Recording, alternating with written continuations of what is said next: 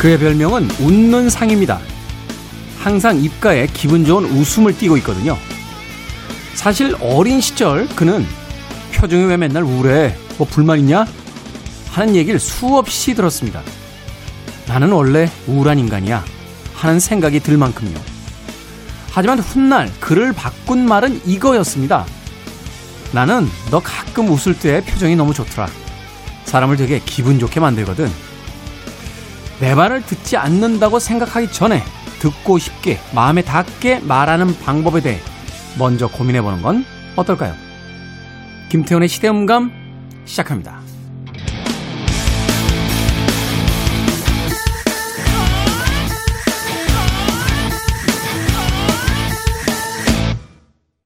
그래도 주말은 온다. 시대를 읽는 음악 감상회 시대음감 김태훈입니다. 말이라는 것은 말하자면 상대에게 무엇인가를 바라고 원할 때도 사용이 되는 건데 안 좋은 표현 방식을 쓰면 그 사람이 그 말을 들을까요? 어. 제가 오로지 어린 시절에 방 청소를 제대로 안 하고 늦게 일어나고 이런 건 다 저희 어머님이 맨날 구박해서 그런 거예요. 예? 너처럼 게을러가지고 밥이나 먹고 살겠냐. 예? 이게 방이야 쓰레기통이야. 반항했어요. 그래서 뭐 잘한 거라고 그걸 방송에서 이야기하는지는 모르겠습니다만 아동 심리학에 그런 이야기가 있더군요. 아이들에게 아주 사소한 무엇인가를 부탁하고 그것을 이루어 줬을 때 아주 놀라운 칭찬을 해줘라. 그러면 그 칭찬에 기쁜 나머지 무엇인가 무거운 일을 부탁할 때도 그것을 해내려고 할 것이다. 말하자면 어떤 보상이 뒤따를 때 사람들은 그 행동을 하기 위해서 노력을 한다는 거죠. 아이들에게 심부름을 시켰는데 만약에 늦게 왔다라고 해서 너 또 어디서 놀다 왔니? 어? 심부름 시켰으면 바로 와야지. 라고 하는 게 아니라 어, 너무너무 잘했어. 하지만 엄마는 조금만 더 빨리 와줬으면 좋겠네. 라는 이야기가 그 아이들의 행동을 바꾸어 놓는다는 겁니다. 그런데 우리는 누군가에게 그렇게 친절함과 칭찬을 말하기 이전에 늘 불평과 좋지 않은 부분만을 어, 이야기할 때가 있죠. 기성세대가 소위 꼰대라고 불리게 된 데는 그들에게 격려와 위로보다는 못하는 것을 끊임없이 지적하며 자신들 시대에는 자신들이 얼마나 부지런하고 위대한 인물들이었는지를 끊임없이 설파하고 있기 때문이 아닐까 하는 생각 해봤습니다. 예전에 아버지와 아들의 대화라는 유머가 있었어요. 아버지가 아들에게 이렇게 말하는 거죠. 야, 조지 워싱턴은 네 나이 때 말이야, 어, 벌써 이 일을 시작해서 돈을 벌고, 어, 세상에 훌륭한 일들을 하려고 준비하고 있었어. 그러자 아들은 아버지에게 이렇게 말했다는 겁니다. 아버지, 조지 워싱턴은 아버지 나이 때 대통령이셨습니다. 라고. 입장을 바꿔놓고 보면 그들의 상황이 이해가 됩니다만 우린 늘 누군가에게 자신조차 이루지 못한 부족한 부분을 지목하고 또 그것을 들춰내서 거꾸로 자신이 얼마나 대단한가를 확인받고자 하는 조금은 못난 생각을 하고 있지 않나 한 번쯤 생각을 해봤습니다. 나는 너의 웃는 모습이 너무 좋다라는 이야기에 웃음을 갖게 된 웃음상이라는 웃는 상이라는 별명을 가진 한 남자의 이야기 들려드렸습니다. 김태현의 시대음감, 시대 이슈들 새로운 시선과 음악으로 풀어봅니다. 토요일과 일요일 오후 2시 5분, 밤 10시 5분 하루 두 번 방송됩니다. 팟캐스트로는 언제 어디서든 함께 하실 수 있습니다. 웃는 얼굴이라고 하면 이분 빠지면 안 되죠. 예, 조커. 예, 조커의 주제곡. 게리 글리터의 로큰롤 파트 2.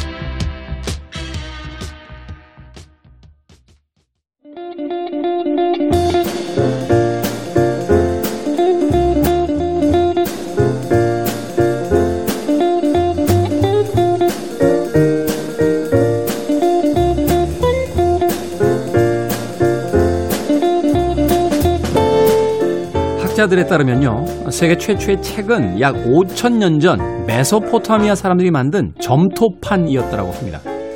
흙을 지금의 종이 모양처럼 넓적하게 빚은 다음에 그 위에 여러 가지 모양을 기록하고 불에 구워서 기왓장으로 만든 거죠. 무거운 기왓장으로부터 전자책까지 거슬러 온 우리 시대의 책 이야기. 책은 북. 오늘도 정현주 작가, 생선 작가 나오셨습니다. 안녕하세요. 안녕하세요. 네, 안녕하세요. 두 분 책 얼마나 가지고 계세요? 이런 질문 참 그렇게 합니다만. 저 지- 진짜 책 엄청 많아요. 아니, 그러니까 얼마나 있냐고요. 엄청 많은 게 얼마냐고요. 어, 저 요번에 이사했거든요. 네. 다 진짜 다 버려버리고 싶었어요. 진짜 방 하나가 책이에요, 다. 방 하나가 예. 그러니까 제 생각에는 한 2천 권 되는 것 같아요. 2천 권이면 그렇게 엄청 많다는 이야기 하긴 좀 그렇지 아, 근데 제 지적 수준을 생각하면 2천 권이면 진짜 많은 거죠. 2천 권씩이나 될 가지고 있을 필요가 없는데 저는 2천 권이 있으니까. 아니 2천 권이면 엄청 많은 책이죠. 근데 이제 네. 소위 이제 다독가들, 어, 장서가들의 입장에서 본다라면 이제 아, 우습죠 그러면. 네, 2천 권. 네. 왜냐하면 저도 그 정도는 있어요. 그래서 아, 저보다 더 많으실 것 같아요. 아니 정리를 하다 보니까 허재에 결국 남은 책들은 문학 책들, 네. 네, 다시 보고 싶은 책. 그죠? 뭐 세익스피어라든지 단테라든지 뭐 네. 톨스토이라든지 네. 이런 책들이 남지. 음. 아주 복잡한 뭐 사회학 서적이라든지 이런 책들은 좀 정리되는 게 아닌가 하는 생각이 드는데 정윤주 작가님 몇 권 정도 하세요? 좀세본 적은 없어요. 아 잠깐만 이게 질문이 잘못됐어. 정윤 작가님은 서점을 하잖아요. 네. 서점에도 있고. 그게 다 내 책인데 사실은 네. 팔기 전까지는. 아, 근데 제가 예전에 집에 간 적이 있었거든요. 네, 집에 모서리들 있잖아요. 면들. 네. 바닥에 면들. 그 면을 따라서 책이 한 바퀴를 돌았어요. 책꽂이 다 못 고쳐가지고. 어, 책을 데코로 사용할 정도로 많아요. 음, 이게 벌써 이런 이야기를 나누고 있는 우리가 옛날 사람들인 거예요. 그 최근에 SNS에 그 그림 한 장이 올라왔는데 아마 나이 드신 분들은 그 그림 보고 다 빵 터졌을 것 같아요. 아버지가 이제 자기 그 리스닝 룸을 이렇게 가지고 있는데 아들이 그 아버지 방에 들어와요. 그럼 이제 벽에 다 LP 막 CD 쫙 꽂혀 있죠.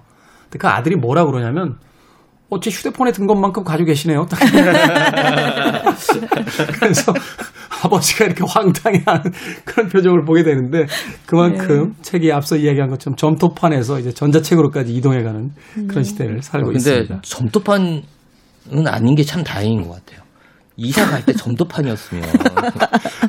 아니 이사 안 가고 그 판으로 이제 집을 짓는 거예요. 책으로 집을 오, 짓는 멋있다. 거죠. 그죠? 어. 어. 그러니까 집이 책이 되는 거죠. 거대한 큰 책. 근데 저 이번에 이사 가면서 책 정리하는데 저는 에세이 종류를 또 많이 정리하게 되더라고요. 본인이 에세이스트잖아요. 예, 근데 다시 읽을 것 같지 않은 에세이들이 굉장히 많아요. 그 중에서 한 권을 발견했어. 음. 저자를 보니까 익숙한 이름이에요.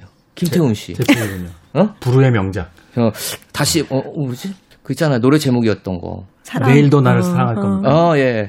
그책 보면서 참 우리 태훈 DJ가 이런 시절도 있었는데 이제는 이제 막 정치 이야기도 하고 시사로 돌아왔다니 제가 그걸 보고서 좀, 좀 뿌듯했습니다. 네. 자, 책 이야기로 가겠습니다. 인터넷 시대음감, 우리 시대의 책 이야기, 책은 북. 자, 오늘 어떤 책 누가 먼저 소개해 주시겠습니까? 아, 제가 먼저 소개해 드리겠습니다. 예, 제가 오늘 골라온 책들은 두 권의 도시에 관련된 책이에요. 네. 잊고 있었어요. 제가 여행 작가라는 걸. 아, 여행 작가셨어요? 예, 여행 작가도 지금 였습니다. 사실은 생선자가 되게 우울해요. 여행 작가인데 여행을 못 가니까 지금. 그리고 제가 또 충격적인 거는 이제 옛날처럼 예- 여행을 자유롭게 하려면 최소 3년 걸린다는 거예요. 그러면 3년도 사실은 두고 봐야 된다는 이야기 많이 하더라고요. 네, 3년도 아마 더 걸릴 것 같은데 근데 여행 작가들만은 그런 게 아니고 이제 전 세계 사람들이 여행을 못 하잖아요. 근데 전 이미 여행을 많이 갔다 왔잖아요. 네. 그걸 팔, 난- 팔아야겠네요. 뭔가 이제 경쟁자들이 이제 많이 이제 없어진 거죠. 미래의 경쟁자들이. 네. 그러니까 왜냐면 향후 3년에서 5년 동안은 외국을 못 나가기 때문에 그동안 많이 부지런히 갔다 온 사람이로 하면 되겠다. 아, 팔면, 책을 네. 써서 팔면 아, 책을 써서 파는 게 아니고 이걸 가지고 뭔가 새로운 컨텐츠를 아이템을 만들어서 음. 라디오라든가 이런 거에 나와서 사람들이 여행 가고 싶어 하잖아요. 그래서 네. 그런 얘기를 대신 해 주는 거로. 어, 그래서 제가 요즘에 미는 게 도시와 여행, 외국. 예, 첫 번째로 가져온 책은요. 포틀랜드, 내 삶을 바꾸는 도시혁명이라는 포틀랜드. 책이에요. 네. 이 책은 여행책이 아닙니다. 우선 포틀랜드에 대한 정책이라든가 이런 것, 문화에 관련된 총집결체 책이에요. 뭐 그래서 포틀랜드가 그 서양인들에게는 되게 어떤 꿈의 도시처럼 이야기되기도 하더라고요. 굉장히 유명한 또 서점도 있지 않습니까? 포틀랜드. 네. 네. 그 파웰. 창, 창고용 서점인가요? 뭐. 파웰 서점? 예. 저도 갔었는데요. 중고 책도 있고 새 책도 있거든요. 근데 우리는 이렇게 새 책도 누가 또 손때 손때 있으면 안 사고 새 거 달라고 하잖아요. 거긴 그런 거 없어요. 그냥 집히는 대로 사요. 아, 그런 내용이 책에 담겨 있는 아니 거예요. 그거 그렇진 않고 제가 갔다 왔잖아요. 제가 거기서 4개월 살았잖아요. 아, 밀고 있는 거군요. 또 그런 네. 얘기. 네, 방송에서. 우선 포틀랜드는 미국에서 책을 가장 많이 읽는 도시예요. 도서관을 가장 많이 이용하기도 하고 가장 유명한 건 또 소비세가 없어서 음. 미국에 있는 모든 사람들이 뭐 예를 들어 새로 나온 전화기라든가 가전제품 있으면 구매 대행을 포틀랜드에서 하기 때문에 물건값 싸니까 세금이 없으니까. 네, 한 10% 정도가 싸요. 어. 그래서 뭐 예를 들어서 뭐 신형 폰 같은 것도 현지에서 팔리는 것보다 그냥 파는 것도 많고 그래서 미국에서 이제 예를 들어서 좋은 번호를 받기 위해서는 샌프란시스코에 가가지고 전화를 개통해야 되고 네. 그 다음에 싸게 살려면 포틀랜드로 가서 사야 된다는 소리가 있을 정도로 소비세가 없어요. 유럽 사람들 왜 옛날에 그런 농담이 있었잖아요. 영국식 정원이 딸린 집에서 프랑스 요리를 먹으면서 독일 집사와 살아야 된다. 뭐 이런 이야기했는데 포틀랜드가 말하자면 물건을 사기에는 아주 최적의 공간이다. 이렇게 그렇죠. 하는 거군요. 네. 그리고 여기는 명품샵이 없어요.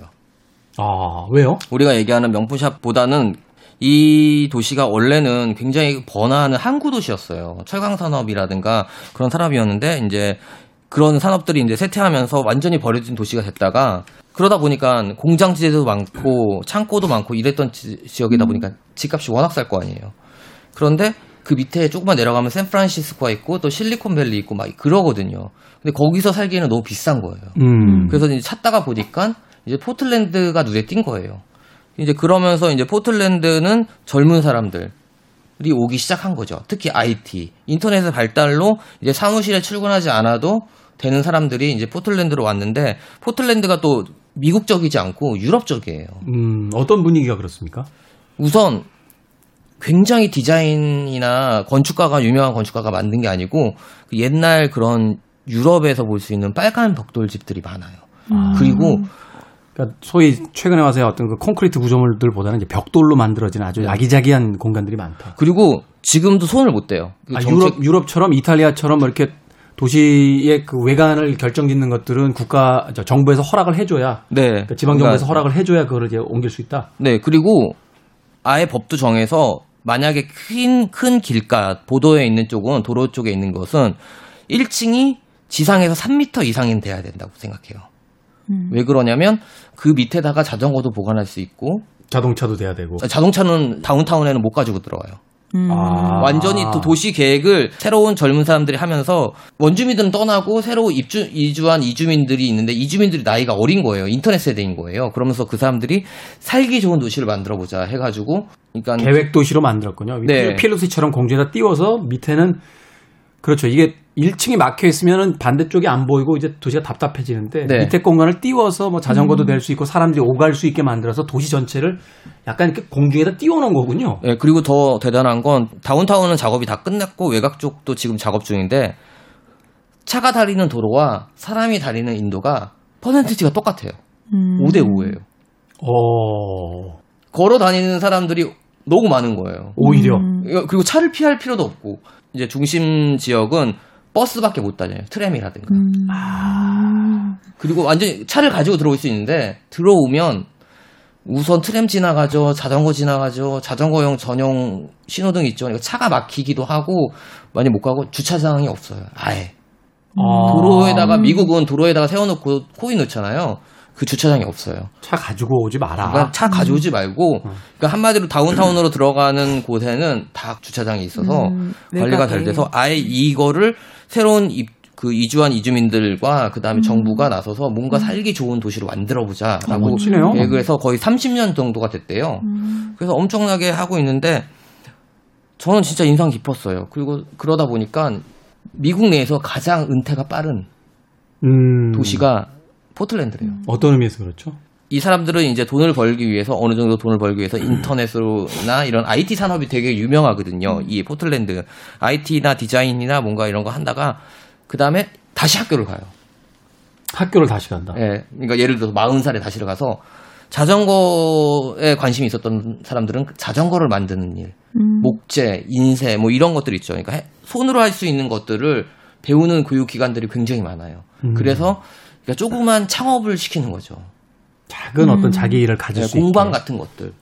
그 이야기 참 인상적인 게 그 현대인들이 불안해지고 공포를 갖고 또 우울해지는 여러 가지 이유 중에 하나가 우리가 회사에서 일을 하는데 자기 손으로 뭔가를 만들어서 시각적으로 볼 수 있는 게 없다라는 거예요. 그렇죠. 그러니까 이제 현대인들의 어떤 여러 가지 정신적인 건강에 대한 그 해법으로 하나가 공작이라고 했죠 우리 때는 그렇죠. 뭔가를 자꾸 만들어 보는 거, 네. 네. 공예 품을 또 만들어 보는 거, 뭐 이런 이야기들을 하는데 바로 그런 걸 가지고 이제 그 은퇴 이후의 삶을 이제 이야기하는 거군요. 그리고 이 도시가 주장하는 것 중에서 제일 중요한 게 우리가 요즘에 보편적 복지라는 말 많이 쓰잖아요. 그래서 뭐 사람들에게 지원금도 주고 하는데 포틀랜드는 그게 없어요.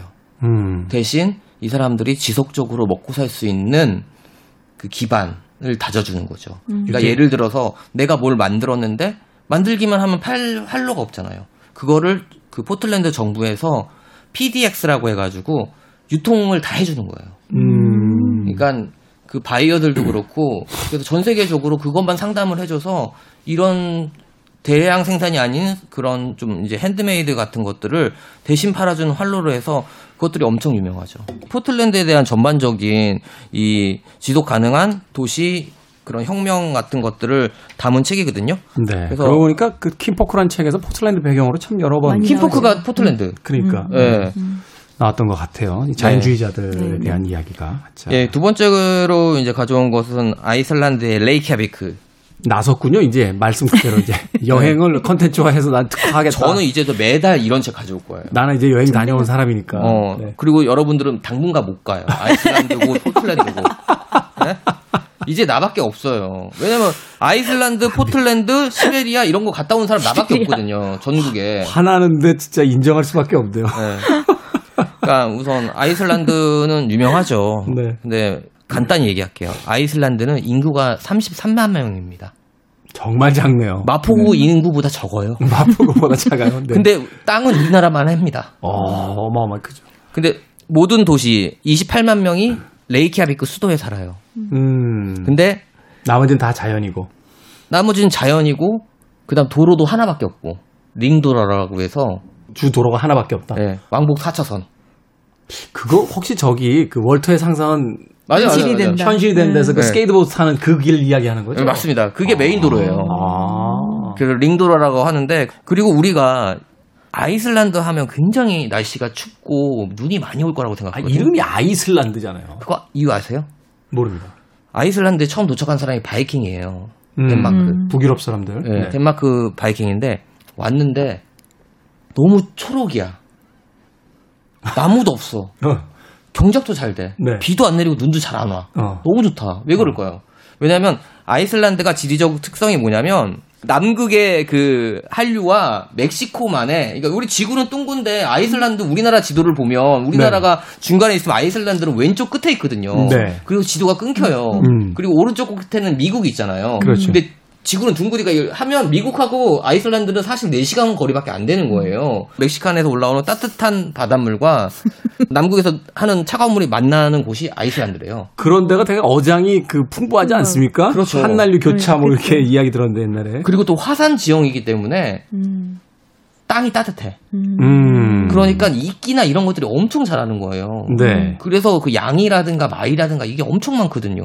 네. 타니까 너무 좋아. 그냥 물도 깨끗해. 왜냐면 빙하에서 하니까. 홈쇼핑 같아. 덴마크 가면 물 이게 뭐 한 병에 막 한 8천 원 하거든요. 근데 아이슬란드는 그냥 물 찬물 틀어놓고 마시면 돼요. 아, 그래요? 네, 그리고 뜨거운 물 틀면 유황이고 어. 온천이고. 네. 그래서 집에 보일러 시스템이 없어요. 아, 그 정도예요? 네. 온수가 그냥 자연스럽게 나오니까 네. 화산에 의해서 그래서 전기비나 수소세가 없어요. 다 지열로 하니까. 아, 그거 훌륭하네요. 네. 그래서 그 초, 초청기 정착민들이 이름을 정해야 되는데 여기 너무 좋아서 사람들 많이 올 것 같아. 음. 그래. 아이슬란드로 정하자. 아. 아이슬란드 얼음과 있으면 이거 근데 사실 아, 아이슬 이름 이름 자체를 야 추운 거야. 여기 되게 추운 나라. 그러니까 니들 올 생각도 하지 마. 여기는 우리만 살 거야. 이렇게 해서 저희 지은 이름이 예. 그리고, 아이슬란드. 그리고 우리가 빙하라든가 이런 거 많이 생각 연상하잖아요. 사실 빙하 많거든요. 네. 근데 국토의 11%밖에 없고 대부분은 중앙에 있어요. 사람이 중앙은 살지 않는. 예. 중앙은 또 갈 일도 없어. 음. 그러니까 살기가 너무 좋은 거예요. 그래서 사람들 오지 말라고 아이슬란드라고 정했다고 하고요. 네. 그 옆에 있는 그린란드는 딱 가는데 얼음하고 이거 아무것도 없는 거야. 그린랜드는 오히려 거꾸로. 어. 그래서 아 이거 왠지 아이슬란드에 못 오게 하려면 저쪽으로 좀 보내야 될 것 같으니까 초록이 조금 있는 거예요. 여기는 82%가 얼음이고 그린랜드는 어 그린랜드는 그다음 18%가 초록인 거예요. 네. 야 여기도 사람 좀 있어야 될 거 아니야. 그린란드도 하자. 초록이 있잖아. 이렇게 해서 그린란드 그린란드는 도로가 없습니다. 그래서 섬이로 돼 있어가지고 그린란드에서 이동하려면 경비행기 타고 가야 돼요. 그리고 우- 우체국이나 이제 우리는 그런 거 퀵이나 이런 거 배달하잖아요. 거긴 투어합니다 그냥. 아, 그 영화에서. 나오잖아요. 네. 응. 헬기 타고 와서 그냥 내 바다에다 던지잖아요. 그러면 사람들 막 주워가고 이렇게 하는데 아무튼 뭐 당분간 여러분들은 가실 일 없고요. 예 그렇기 때문에 뭐 저만 갔다 왔기 때문에 거의 뭐 아이슬란드의 전문가라고 볼 수 있고요. 또 신기한 게 대통령이 처음 뽑힌 나라가 대통령 제도를 실시한 나라가 아이슬란드. 아. 여성 대통령 첫 번째 아이슬란드. 음. 그 다음에 동성애 합법 첫 번째 아이슬란드. 음. 굉장히 진보적이고 파격적인 어떤 그 국가 시스템을 이제 유지하면서 네. 또한 우리가 생각했던 이미지와는 완전히 다른 네. 아주 멋진 어떤 경관과 생활의 어떤 패턴을 가지고 있는 나라다. 네. 그 이야기. 아무튼 여러분들 여러분들에게는 지금 잠시 닫혀 있는 아이슬란드로 오십시오. 그리고 뭐 아이슬란드에서 궁금하신 거 있으면 저한테 오시면 제가 상담해 드리겠습니다. 표정을 보셨어야 돼요. 네. 알겠습니다. 네. 아, 갑자기 화가 날라고 그러네. 당분간 못 가요, 우리는. 자, 포틀랜드와 아이슬란드 두 도시에 대한 이야기, 나라에 대한 이야기를 생선 작가가 책을 통해서 해주셨습니다. 음악 하나 듣고 정현주 작가의 책으로 갑니다. 마크 앤 아몬드입니다. 더 시리.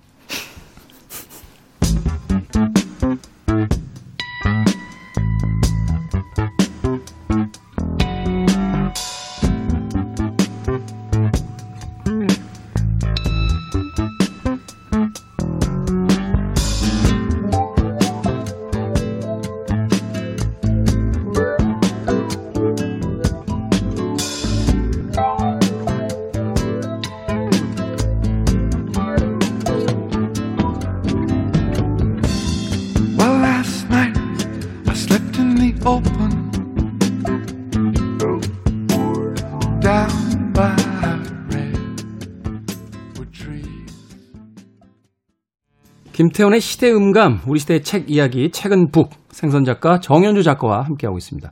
자, 이번엔 정현주 작가가 소개해 주신 책 이야기입니다. 어떤 책입니까? 네, 저 생선 작가가 아이슬란드 얘기한다고 해가지고 저는 스웨덴 책을 가져갔어요. 스웨덴. 네, 여름의 잠수라는 책이에요. 여름의 잠수. 네, 참 책 색이 정말 그림책이거든요. 제가, 예쁘죠. 제가 제일 좋아하는 단어 두 개가 다 같이 있군요. 여름과 잠수. 네. 네. 네, 뜻밖에도 우울증에 관한 책이에요. 아, 그래요? 네, 제가 그림, 오늘 그림책이네요. 네 그림책이고 이것은 이제 어른들을 위한 그림책이라고 생각하시면 돼요. 음, 이 이제 주인공이 소녀인데 이 소녀 이름이 소희예요. 소희라는 소녀인데 이 소희가 잘 지내고 있었는데 아빠가 어느 날 사라진 거예요. 네. 아- 아무리 기다려도 아버지가 오지 않아요. 음, 그래서 우리 아빠 어디 갔냐? 근데 나중에서 알게 됐는데 아빠가 정신병원에 입원을 한 거예요. 우울증이 너무 깊고 자꾸 죽고 싶어 하니까 요즘에 이제 저도 우울증에 대한 책을 많이 읽게 돼요. 워낙 많이 나오니까 보통 보면은 어 연년세세라는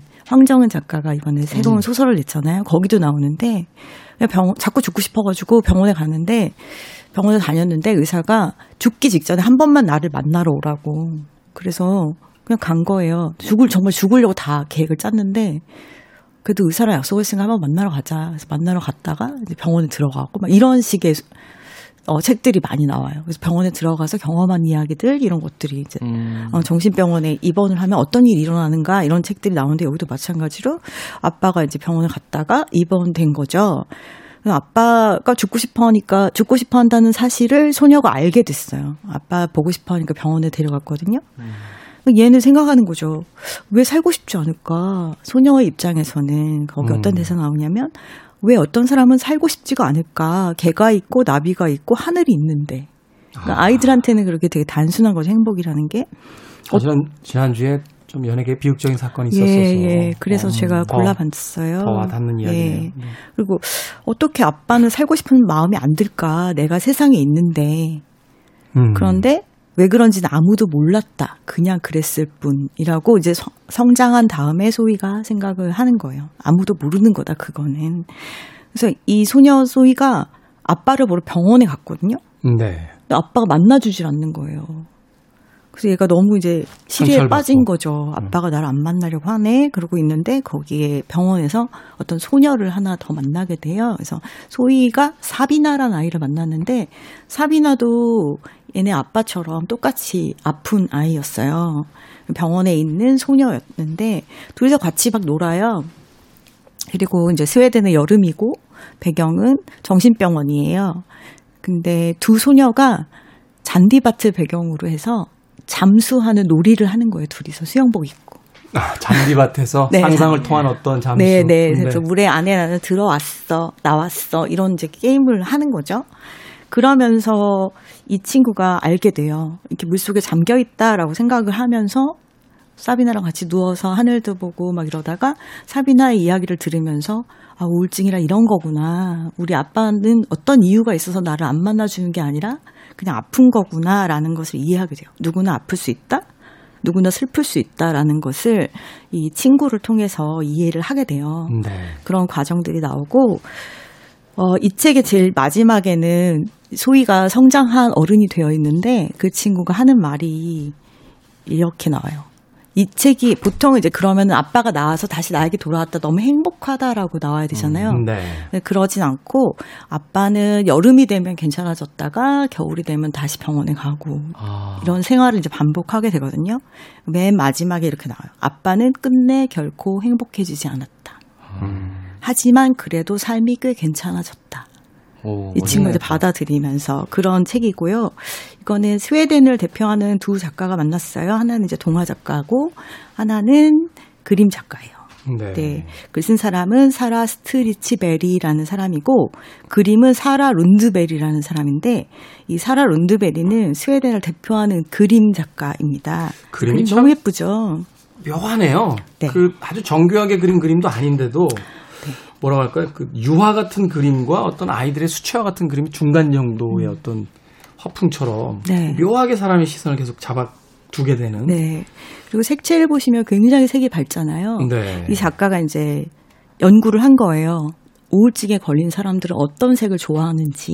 음. 그래서 이제 스웨덴을 대표하는 모더니즘 작가 중에 시그리드 예턴이라는 사람이 있대요. 네. 근데 그 사람이 실제로 이 책의 배경이 되는 정신병원에 입원을 했던 사람이래요. 음. 근데 정신적으로 아픈 사람들은 어떤 색을 쓰나 알아보니까 믿을 수 없을 만큼 밝고 강렬한 색을 쓰고 음. 특히 잘 쓰는 색깔이 노란색이라고.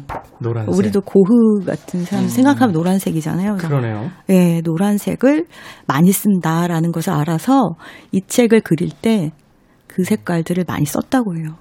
제가 이 책을 보면서 어, 저희가 한 달에 한 권씩 비밀책을 선정해가지고 배송하는 서비스를 하고 있어요. 네. 근데 이제 8월에 아주 팬데믹 크게 오- 오면서 막 우리 다 어떡하지? 너무 우울해. 막 2.5단계 이럴 때저 책을 딱 봤는데 보는 순간 마음이 막 환해지는데 내용은 우울증에 관한 내용이고 네. 한 사람만 이해를 해줘도 그래도 한결 살만 하잖아요. 그 아빠 입장에서도 그렇고 딸도 우울증을 이해하면서 같이 살아가는 요즘에 주변에서 보면은 우울증에 걸린 사람이 있고 그의 가족들이 있잖아요.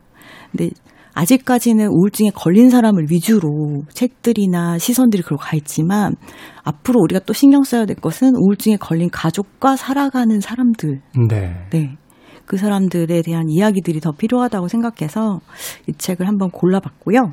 그렇죠. 이제 뭐 팬데믹을 이제 음. 그 이전과 이후로 나누는 게 아니라 이제 with 팬데믹이라고 네. 해서 어쩌면 이 질병과 우리가 영원히 같이 가야 될지도 모른다 하는 불길한 음. 그쵸. 그 예언들이 나오고 있는데 음. 그렇다고 해서 마냥 우울해질 수만은 없으니까 그쵸, 그쵸. 우울이라는 것이 우리 삶에서 완전히 사라질 수는 없을 테니 그것을 어떻게 컨트롤하며 음. 또 그, 그것과 함께 살아가는 방법을 배워야 할 것이냐 네. 나일 수도 있고 내 주변에 누구일 수도 있는 음. 그런 이야기를 바로 해주고 있는 게 아닌가 하는 생각이 듭니다. 네. 책의 내용을 듣고 나니까 여름의 잠수라는 그 제목이 더 아름답습니다. 그렇죠. 예. 네. 여름의 잠수. 음. 기분이 너무나 좋아지는 그 색감과 책의 네. 제목이라 그런 내용일 거라고 생각을 못 했는데 네, 네. 오늘 정현주 작가가 첫 번째 책으로 골라주신 책이었습니다. 네. 다음 또책 네. 소개해 주시면 비슷한 주제로 저희가 골라본 게 있는데 하나는 책이고요. 하나는 미드예요. 미드. 네, 지난번에 생선 작가가 영화 소개해줘서 너무 재밌게 잘 봤거든요. 네. 그래서 저도 한번 같이 이렇게 엮어봤는데 이제 그러면 이번 주 사건 때문에 생각을 많이 하게 됐던 책 중에 안간 힘이라고 유병록 시인이 쓴 책이 있어요. 안간힘. 네, 자식을 잃은 부모는 어떻게 살아가는가에 대한 이야기예요. 정말 안간힘을 써서 살아야지만 살아나갈 수 있는 부모의 마음을 그리고 있어요. 이 유병록 시인이 아이가 되게 어렸나 봐요. 자세하게 나오진 않아요. 그냥 아이가 사라졌다. 아이가 죽었다라고 나와요. 아이가 죽고 난 다음에 그 부부는 어떻게 살아야 될까? 음, 우리는 이제 상상할 수 없는 아픔이잖아요. 그리고 인간이 겪을 수 있는 최고로 고통스러운 것이 이런 거라고 생각하잖아요. 말을들을 하잖아요. 근데 이 책에서 보면은 이제 유병록 시인이 너무 부부가 싸우는 거예요. 너무 힘들고. 그래서 제 친구 중에도 그런 친구가 있는데 네. 너무 힘들어 하니까 어, 보통 의사들이 말을 하기를 일단 별거를 하거나 이혼을 하는 게 좋다고 하더라고요. 좀 떨어져서 살아야 안 싸운다고. 그러니까 뭐 아무리 같이 사는 게 좋다고 하지만 같이 있어서 싸운다는 건 계속해서 싸운다는 건 서로에게 상처를 더욱더 많이 주는 행동들이 될 테니까요. 네. 그리고 네. 서로를 원망하는데 원망할 본인들의 잘못으로 죽은 게 아닌데 이제 그런 일들이 생기잖아요. 사실 이제 자신들의 어떤 겪는 죄의식들이 이렇게 나타나는 네, 거죠. 속상하니까. 그래서 대화 이제 이들도 너무 힘드니까 상담사를 찾아갔어요. 그래서 아 우리 이러다 이혼하게 될 것 같다. 너무 많이 싸운다라고 하니까 상담사가 되게 뜻밖의 얘기를 해요. 왜 대화를 하세요? 싸우는데 대화를 하지 마세요. 대신 몸으로 할 수 있는 일들 하세요. 둘이 같이 산에 가거나 산책을 하거나 말하지 마세요라고 한 거예요. 맞아요. 싸, 싸울 때 네. 어, 얘기 좀 해보자라고 하는데 그렇게 해서 풀린 적이 거의 없어요. 대부분 너랑은 정말 말이 안 통해 이러면서 어 말이 꼬리에 꼬리를 물고 서로 시비들이 그쵸. 점점 증폭이 돼가지고 네, 맞아요. 결국은 그 몇 년 전 일까지 다 끄집어 내가지고 막 기억력들이 어찌나 좋은지. 그러니까 이런 거예요. 집 정리하겠다고 물건들은 다 끄집어냈는데 다시 정리가 안 되는 거죠. 그래서 막 산처럼 막 방에 물건이 쌓여 있는 상태에서 막 그- 갑자기 이제 그 끝나버리는 뭐 네. 이런 사태가 되는 건데. 네. 그래서 이 부부, 이 시인 부부는 춤을 배워요, 둘이 같이. 그래서 많이 좋아졌어요. 음. 그리고 마지막에 이제 시인이 말을 해요. 아내가 나보다 현명했고 그녀가 있었기 때문에 내가 이 시간들을 버틸 수 있었다. 음. 그러니까 아까 여름의 잠수처럼 한 사람이 있다는 게 되게 중요한 거예요. 이해하려 노력을 하는 사람이라든가 거기서 상대가. 예, 아까는 사비나처럼 이해의 어떤 다리가 되어주는 사람들을 만난다거나 이런 것들이 굉장히 이제 중요한 거죠. 근데 비슷한 맥락에서 미드 중에 Kidding이라고 있어요. Kidding. Kidding. 예, kidding은 이제 농담이라는 뜻이잖아요. 음. 네. 근데 여기서는 또 재밌는 게 kid 아이들을 만나는 아저씨가 주인공이에요. 제프라는 사람이고 어, 미셸 공드리랑 짐 캐리가 함께한 미드입니다.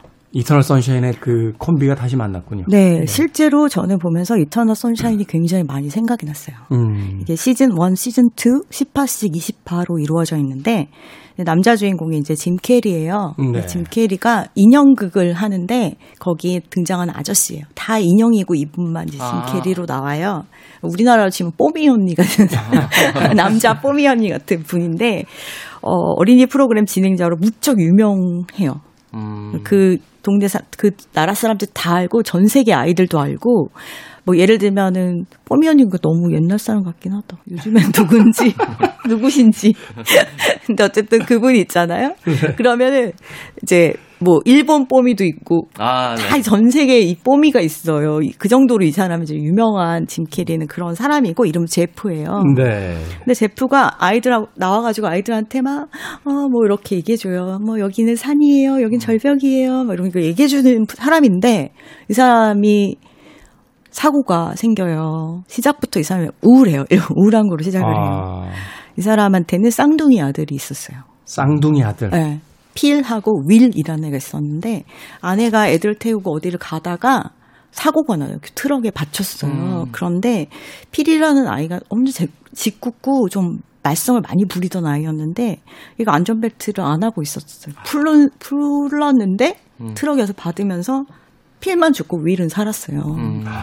그리고 남겨- 엄마도 살았고. 남겨진 자들의 그, 그 네. 죄책감이라는 거 참. 네. 근데 이제 짐 캐리 제프는 이제 밖에 있다가 이 사건을 다 알게 된 거죠. 근데 이제 이미 이 사건 다 끝난 상태에서 이 얘기가 시작되고 우리가 그 어, 이터널 선샤인도 시간이 막 뒤죽박죽이잖아요. 네. 이 영화도 그래요. 막 뒤죽박죽이 돼서 나오는데 어쨌든 고통스러운 가운데 희극인으로 활동해야 되는 제프가 이제 등장을 해요.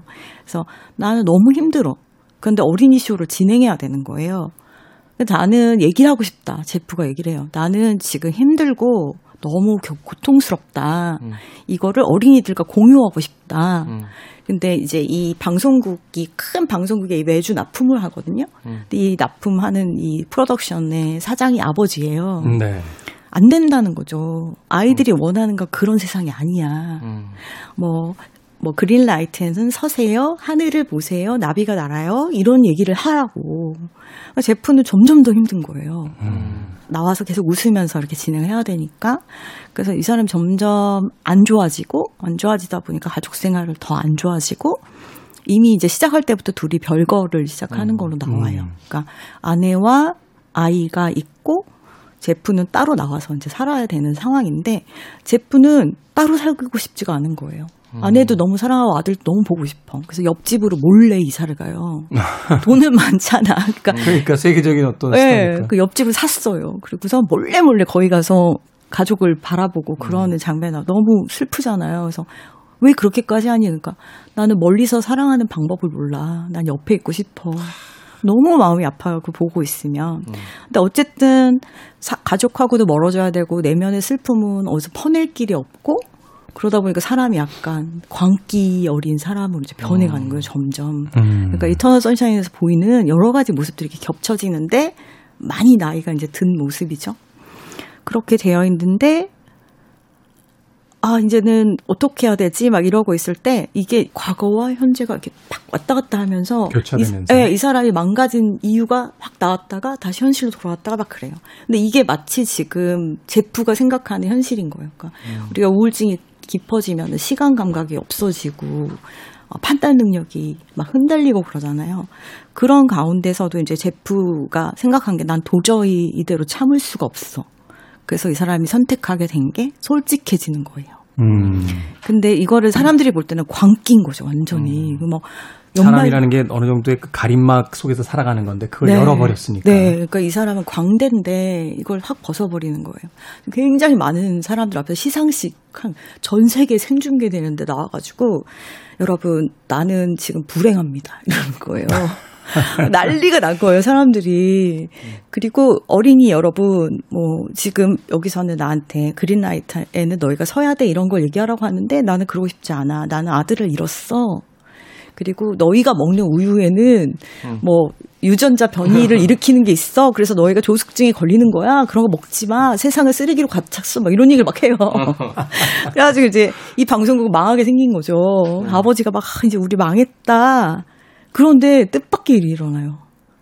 오히려 아이들은 이 아저씨를 더 좋아하게 된 거예요. 솔직하게 이야기해주는 아저씨. 네네네. 그래가지고 막 난리가 났어요. 더 막 인기가 있고 막 아저씨 인형을 사러 애들이 막 줄을 서고 난리가 나는 그런 부러워요? 그 아저씨 그 인형만. 아니 돈 많이 버는 게 부럽다. 돈 많이 버는 게 네, 그런 이야기들을 보면서 제가 무슨 생각했냐면 솔직해지는 것이 얼마나 중요한가. 그러니까 음. 내가 우울해. 라던가 내가 도움이 필요해 라던가 이건 잘못됐어 라는 거를 계속해요. 제프가 사고를 계속 쳐요. 광기가 왔으니까 그때마다 사고를 치고 나서 정신 차린 다음에 솔직하게 얘기하고 해결하려고 노력을 하고 음. 그리고 심지어는 여기서 제일 슬픈 건 정말 제가 주변에 시즌 2의 18을 보고 안 울면 인간 아님 이렇게 말하거든요. 근데 제프가 이렇게 힘든 가운데도 그 자기 아들을 죽게 한 운전사의 아, 아이가 있거든요. 네. 교육비와 생활비를 다 대줘요. 음. 왜냐하면 그 사람도 자식이 있고 그 사람도 일부러 그런 거 아니야. 그러니까 먹고 살게 해줘야 돼. 그 사람 허리를 그 사고로 허리를 다쳐서 잘 걷지 못하거든요. 그런 세상 그런 사람이에요 원래가. 그러니까 계속 솔직하게 솔직하게 하고 마지막에 이제 거의 끝부분에 아내와 마주서서 얘기를 하는데 아내가 얘기해요. 솔직하게 얘기해달라. 음. 너 나를 원망한다고 얘기를 해라. 음. 그래요. 이제 이 여자도 이 상황이 너무 힘드니까 벗어나고 싶어가지고 다른 남자도 만나고 막 그러거든요. 근데 솔직하게 얘기해줘. 너 나 원망하지. 원망한다고 말해봐. 원망한다고 말해봐. 막 소리를 질러요. 근데 이 미셸 공드리의 특기가 있잖아요. 이거 딱 오버랩, 딱 오버랩이 되는데 오버랩이 될 때 결혼식 장면이 나와요. 음. 어, 이 사람을 평생 사랑할 수 있겠습니까? 라고 하는 질문이 나와요. 음. 그러면 이 남자 뭐라 그러겠어요? Yes 그럴 거잖아요. 음, 네. Yes 그런 순간 장면이 확 바뀌어서 아내가 나를 원망한다고 말해 그럴 때 Yes 이렇게 남은 거예요. 음. 그런 오버랩이 너무 좋아요. 그런데 오히려 그 상황이 이들을 풀어나가는 이야기로 나와서 우리가 요즘 많이 우울하고 힘들고 할 때 누군가 한 사람한테 손을 내밀고 또 나 우울하지 않은 척 하려고 하는 노력들이 우리를 더 망칠 수도 있으니까 솔직해지는 게 어떨까라는 생각에서 골라봤습니다. 우울함을 드러내고 또 자신의 어떤 감정을 솔직히 이야기함으로써 그 안에서 어떤 구원을 찾아내려고 네. 하는 행동, 행위가 필요한 시기다라고 이야기를 해 주셨습니다. 보고 싶네요. 이 미드, 어, 저 이야기 나가는 동안 휴대폰에다 지금 찜 해놨습니다. 네. 이번 주말 마무리하면서 어, 이 미드 봐야겠다 하는 생각 해보게 되는군요. 자, 우리 시대 책 이야기 오늘 생선 작가와 정현주 작가, 정현주 작가와 생선 작가가 네 권의 책을 소개를 해드렸습니다.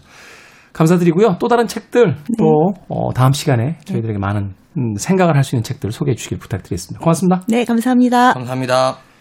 자, 저도 끝곡 들려드리면서 어, 작별 인사 하겠습니다. 냇 킹 콜의 음악 준비했습니다. Smile.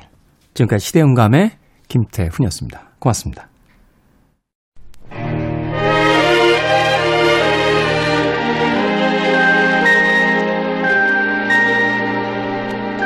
Smile, though your heart is aching. Smile, even though it's breaking. When there are clouds in the sky, you'll get by.